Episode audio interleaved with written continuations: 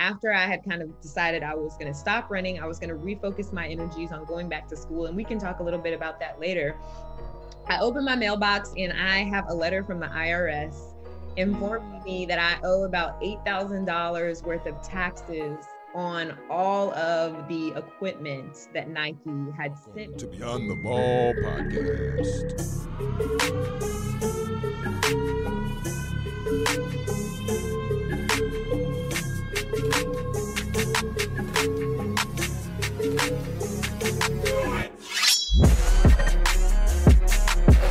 What's going on? What's going on, ballers? And welcome to another episode of the Beyond the Ball podcast. I'm your host, Jonathan Jones, and as always, we, we've managed to find these amazing individuals. We managed to just get in contact with these amazing guests, and, and we're going to get to our guests in just one moment, but just want to do a quick recap just in case you are not familiar with the Beyond the Ball podcast. The focus of this podcast and the focus of this platform is to ultimately serve and support student athletes by way of sharing stories, strategies, and successes.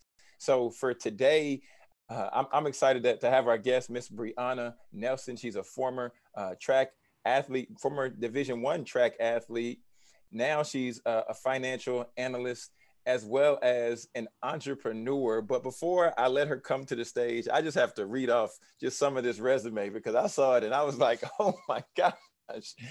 Wow, she is running circles literally uh, around the game, being seven-time first team All-American, being a five-time second-team All-American, twenty thirteen Big twelve Indoor Champion, four by four hundred meter relay, distance medley relay, two thousand thirteen World University Games competitor, four hundred meters, thirteen-time All Big twelve. And I'm, I'm, I'm, I'm, I'm just going to stop there. I'm, I'm going to stop there, but there is more, people. I just want to let you all know there is so much more. So Brianna, how are you doing today? Welcome to Beyond the Ball.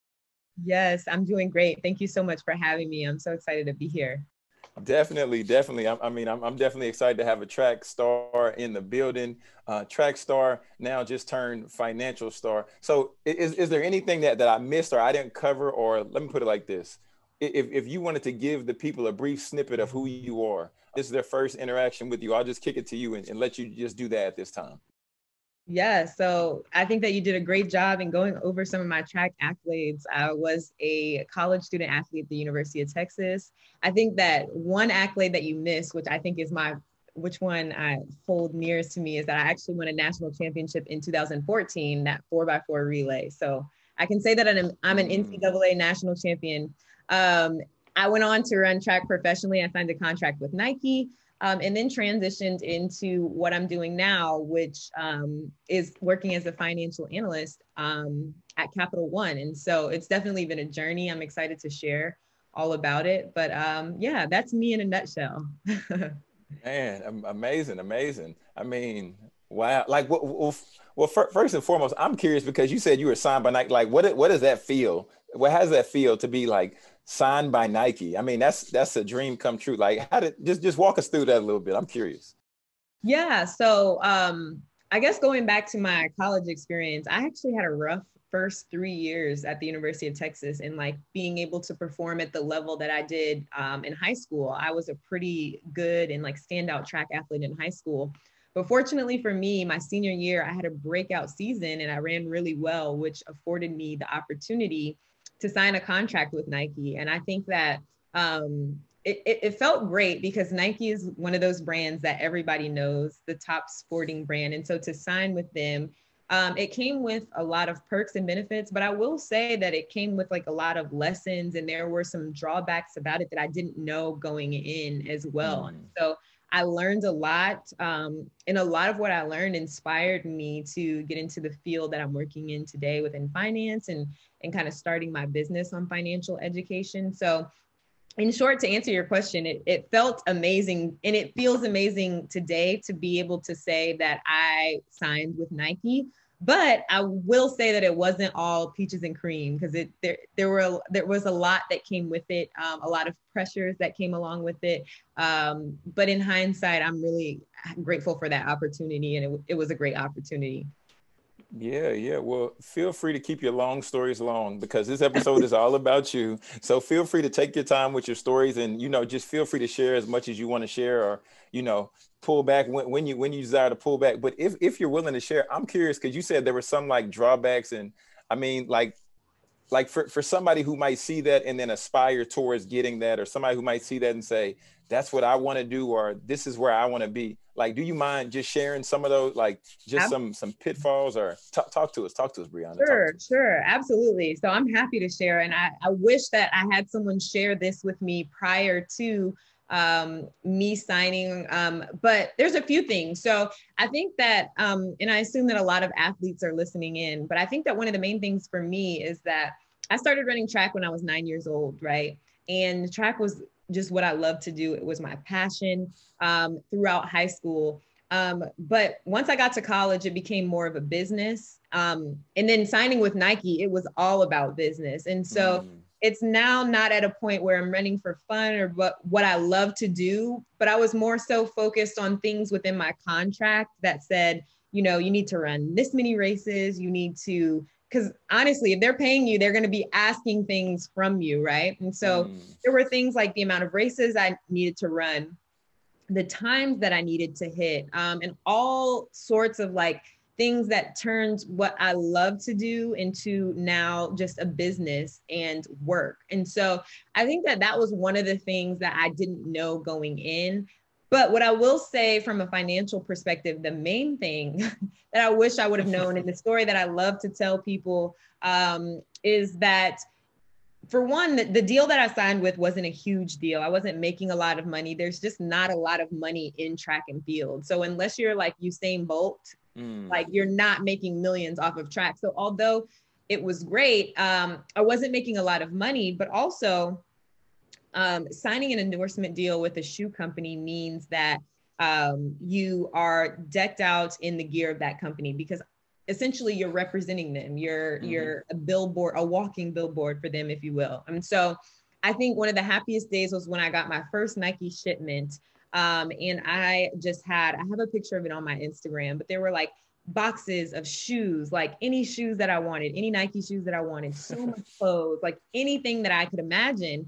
Um, and so throughout uh, the time that I was signed with Nike, I got several of these shipments and I was just like basking in it. So fast forward to a time, um, after I had kind of decided I was going to stop running, I was going to refocus my energies on going back to school. And we can talk a little bit about that later. I opened my mailbox and I have a letter from the I R S informing mm. me that I owe about eight thousand dollars worth of taxes on all of the equipment that Nike had sent me. And so wow. as an athlete, you're responsible for paying those taxes. No one told me that. I did not know mm. that. And, and there were other things that I owed taxes on within my tax career, but I just had not been educated on that. And so here I am at this point transitioning back into school. Um, I'm not really working because I was at school at this point. And to open the mail and see like a big I R S letter that's like, you owe eight thousand dollars, eight thousand dollars that I did not have to pay at the time. Mm. Um, that is probably the biggest story that I bring up as far as signing um, a professional contract. And so um, when I look back at the amount of money I was making from Nike versus what I then owed on the free things that they give gave me, it would have been in, you know, um, my best interest to not have signed and to just kind of run as an independent athlete and not sponsor, because I still had access to running in all of the same track meets, um, still, you know, traveling internationally to run. But I was so caught up on the fact that like, I'm signing with Nike, I made it. And I had no idea that I ended up losing money in the long run because of all the small details that went into it. Wow. I had no idea that that's a thing, but that makes, it, it makes so much sense. It really, it really does. Wow. Yeah. I had no idea either. And so like, I remember the day when I like, walked to my mailbox and got that letter. Like, you know, there's certain events in your life where you just remember where you were at that time. That's one of them for me. I remember the day that I got that letter from the I R S, and it, it took a few years to catch up to me, right? Because Nike reported all of the equipment that they gave me. Um, but it takes the I R S a little bit of time to catch up with you. And so at that point, I'd maybe stopped running about a year or two. And here I am getting this letter about something that happened three, three years ago. And it's just like, oh. Um, so that inspired me to get in this finance space, um, to work within finance, and more specifically to kind of try to start a business around financial education. Yeah, yeah. And And I'm I'm definitely looking to dive in, dive in a little bit more into that, and, and find out a little bit more about about what you're now and you know how you're helping a lot of people, because I've looked on your Instagram and, and just see the content that you're sharing. But I'm curious, like, how did you even get into track? Was it like, you know, love at first sight, love at first track, love at first meet? Like, I don't know. Like, yeah, that's another funny story. So. Like I said, I was nine when I started, which is a lot younger than a lot of people, but I was running on like the A A U, like summer track circuit. Um, but the way that I started actually is like, I was enrolled in dance class. And when I tell you I was so bad, like I was up on stage with two left, you know, like the little ballet classes and stuff, like I was just horrible. And so I think one day my dad was like, enough of this, like, we're going to, we're going to try something. We're going to try something else because dance is not for you. Um, and you like to run around everywhere. And so I actually think that the way that it happened is my dad, um, my dad used to work at the Y M C A, and a local track team asked to like set up a booth to like promote the team or try to get people to sign up. And so when my dad saw that, he was like, well, mm-hmm. she loves running everywhere. I'm going to sign her up. And from then on, it was history. Like, I think that I just had a natural ability to run fast. And so even at nine years old, I was like making it to A A U nationals. I think the very first year I even started running, like I made it to A A U nationals and made it like to the finals in my event, which was nine-year-olds, but it was really competitive. I was running against nine-year-olds from all over the U S. And so Um, that's how I started. It was my sport since nine, and I just, you know, continued to excel through high school and college. And so it was kind of a natural start, but it all started because I was just so bad at dance. So they have A A U for track? I did not know that. Yeah. So they have A A U, like an Olympic sports, but then U S A Track and Field also has like a summer track. And essentially it's just like local club teams. So each city will mm-hmm. have like a club team. Pretty much every city has one. You just have to know and have an interest in track to know that you can sign your kid up as early as like six years old to start running summer. Summer track is what we call it. Wow. Wow. Okay. Okay. So we, so we went backwards. Now I want to fast forward and then go, go to where like you were j- just after you finished competing professionally. How, how did you know it was time to, how did you know it was time to hang them up? Yeah. So I was dealing with an injury that just would not go away, but that I could not, I really identify. And so every time that I ran, I just had this pain in my low back. I literally spent, I don't even want to think about how much money I spent flying to different specialists. Mm. Uh, because I found that I just wasn't able to run at the level that I once was. And I was always in pain, like in back pain. And so after kind of spending way too much money trying to go to the best specialists. And I think that it was really difficult for me because like I said, I'd been doing this since I was nine. This is what I loved. Um, but I had to really come to terms with reality and, and, and tell myself or, or sh- talk to myself in that I knew that I had a skill set outside of track. So yes, I was really great at track, but I had to really come to terms with the fact that like, Brianna, track is what you do. It's not who you are. And so I knew that um, I got my undergrad degree in economics um, from the University of Texas. And that was very intentional because in the time that I was running, I knew that I wanted to make professional track my thing after college, but I also knew that it was important to get a degree that was a bit foundational so that I could mm-hmm. like, whenever the time did come. And I'm I'm so glad that like eighteen year old me was at least present minded enough to think like get a degree in something that you can do something with, even though track is your number one priority right now. Um, and so that's how it kind of came about. I was hurt I, and I, I actually ultimately went back to grad school to get a master's in finance. Um, but had I not gotten that undergrad degree in economics, I don't think I would have been prepared to make that transition as easily as I did. Mm, wow. So for somebody out there who might be eighteen, might be twenty, twenty, whatever age that they might be. And if they're in the position like like you were, because right, like like me and you were talking about before, you were just saying how with you and track, track was that thing. You were just locked in. It was just track. It was just track.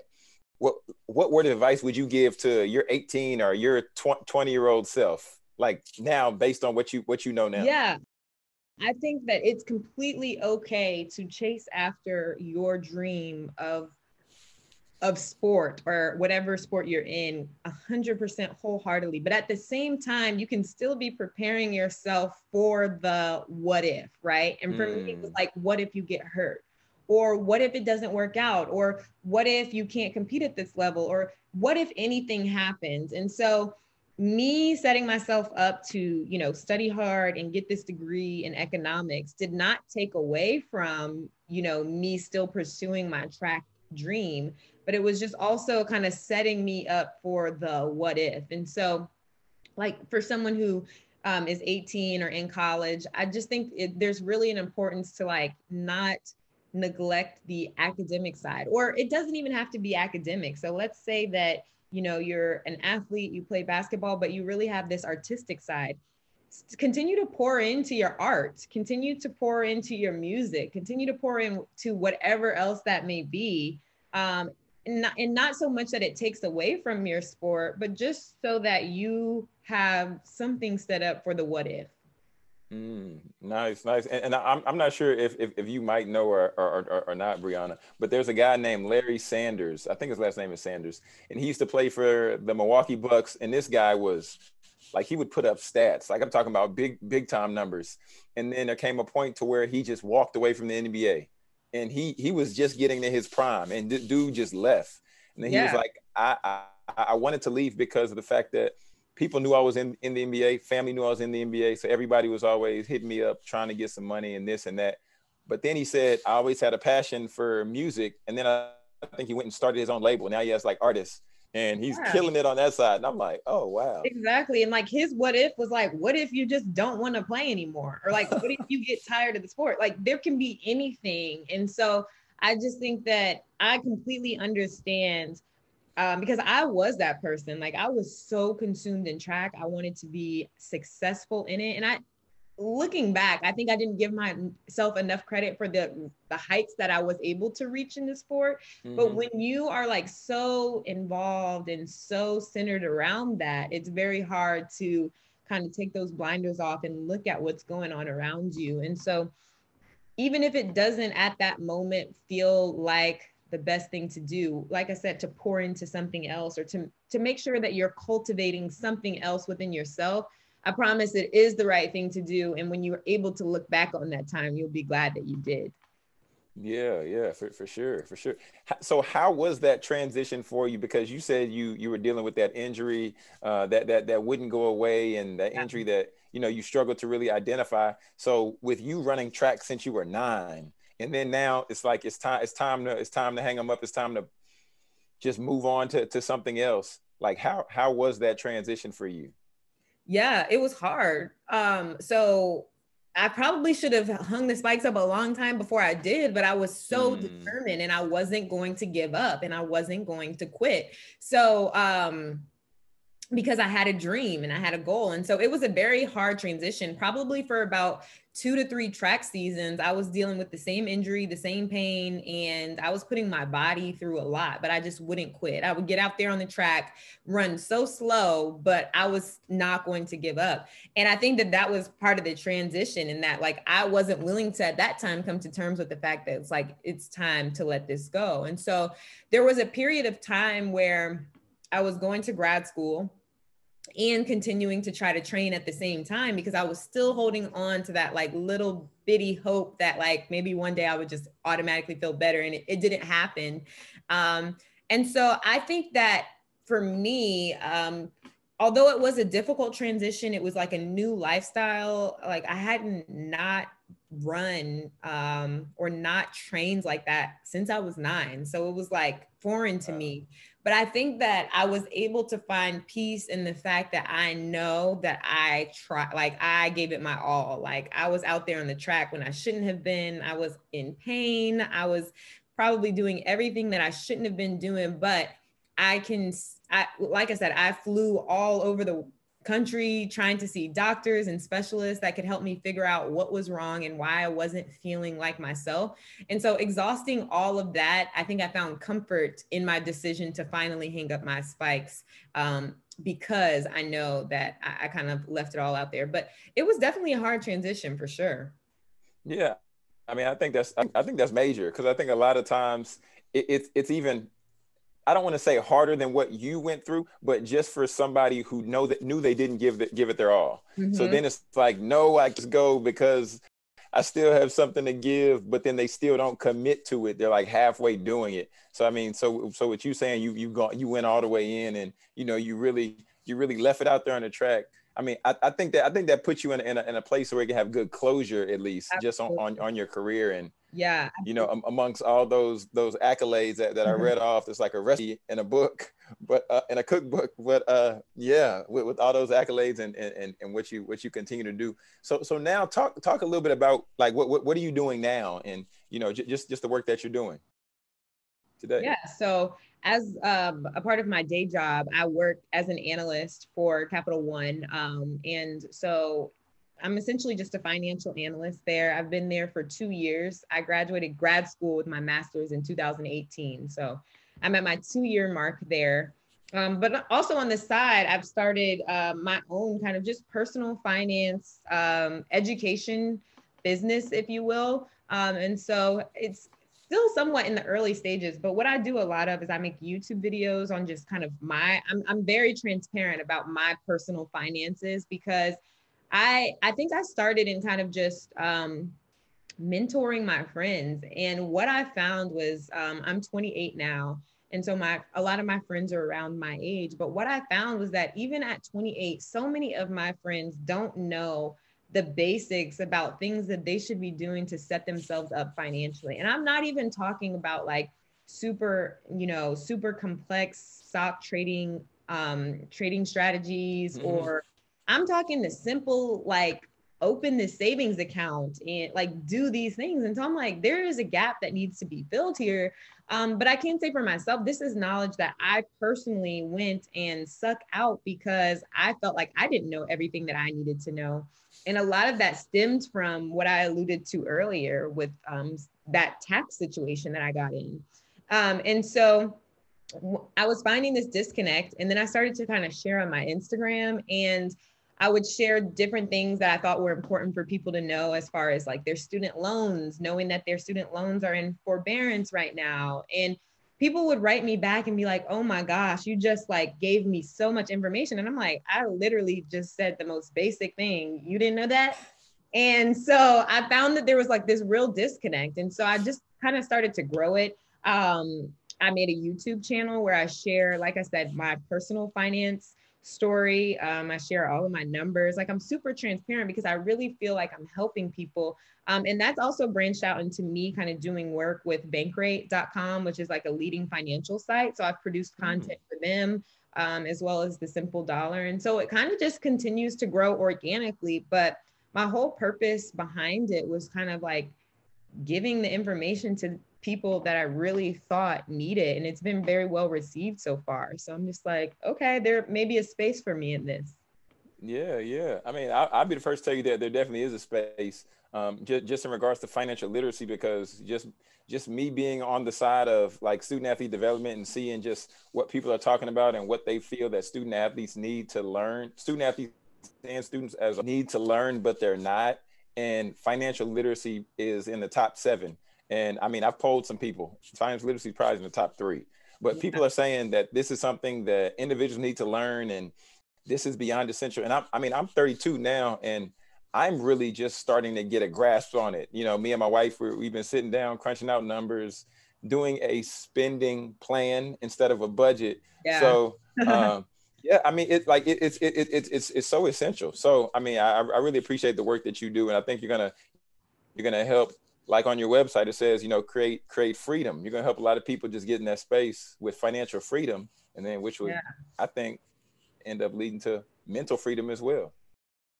Absolutely. And I think that that's what it's all about. Like, we're not taught these things for a reason. And, and you know, the different theories as to why we're not taught these things. Um, But it's our responsibility to educate ourselves because they're not teaching us. We're not taught in school. Um, and so if I can be just like a sliver of help, if not to give all of the information to at least, you know, a lot of my friends have at least started to think about what they need to be doing financially because of something I've posted on Instagram or something that I've said. And so if I can help in that way, I'm happy to.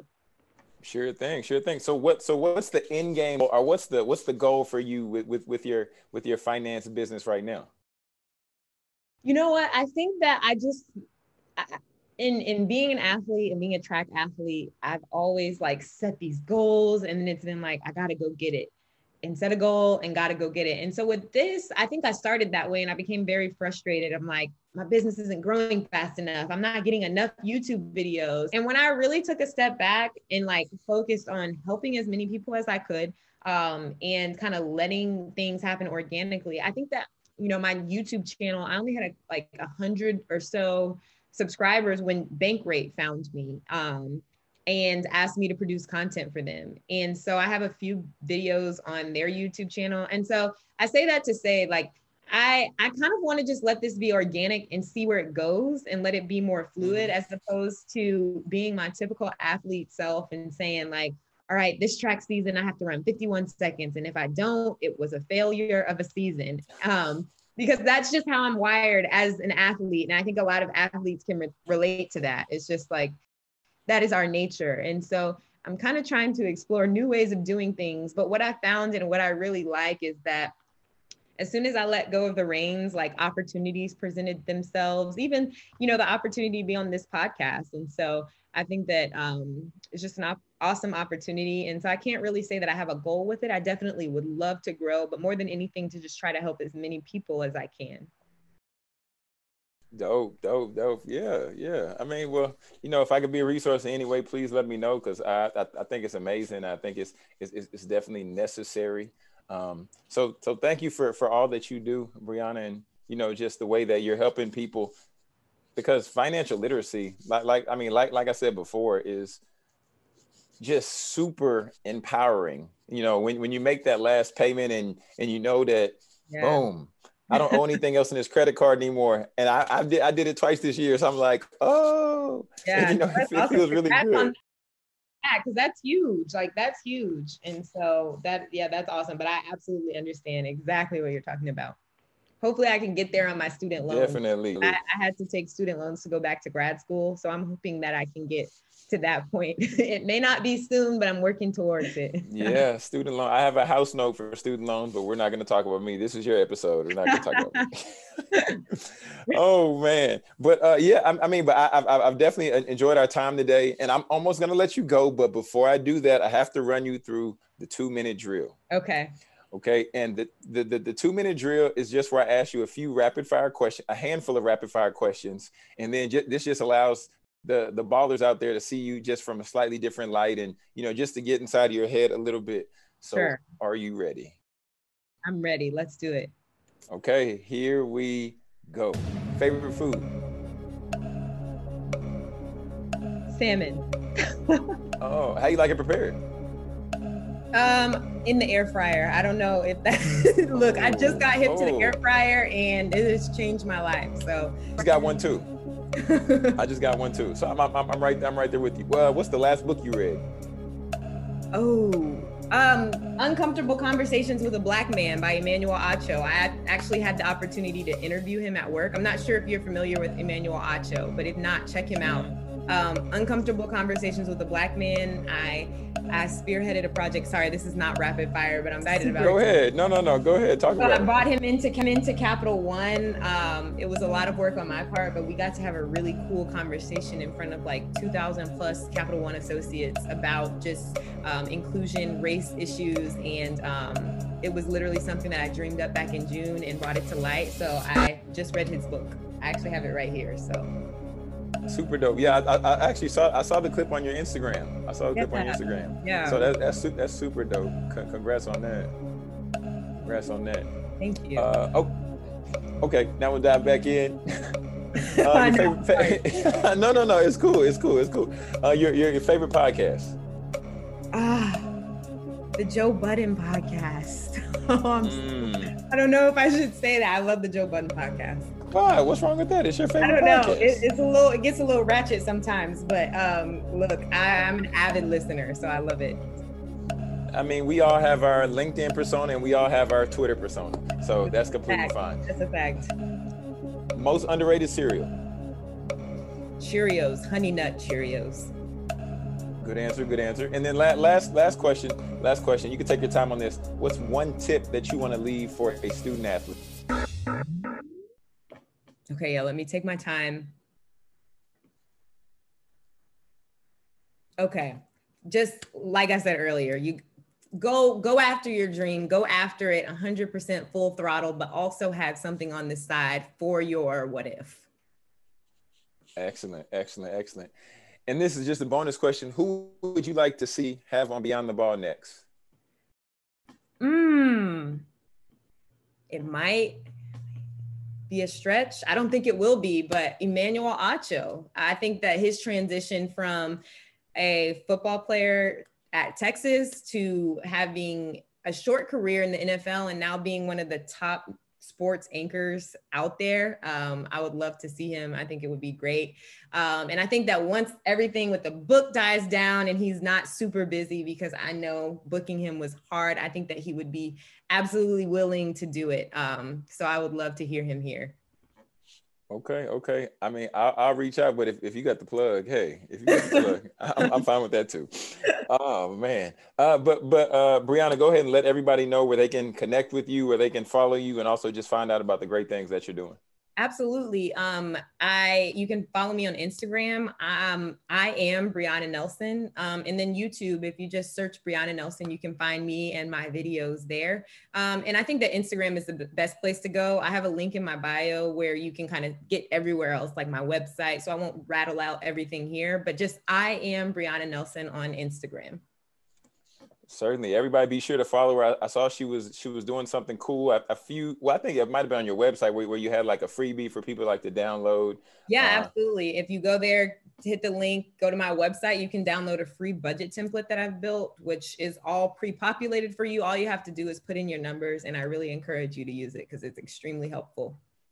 Definitely, definitely. So everybody, make sure to take advantage of that. And then after you do that, be sure to send, send Brianna a D M and say, I downloaded the template. Now I'm going to use it. And then also just shoot her a D M and, and, and encourage her, let her know what you got from this episode and, and let her know that you took something away. So uh, Brianna, thank you for your time here today, hanging out with the Ballers and myself. Thank you so much for having me. I appreciate it. It's been great. It's been a lot of fun.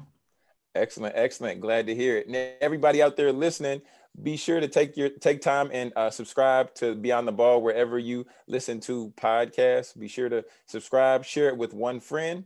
And until next time, I'm Jonathan Jones, and this is Beyond the Ball, where we help you succeed beyond your degree.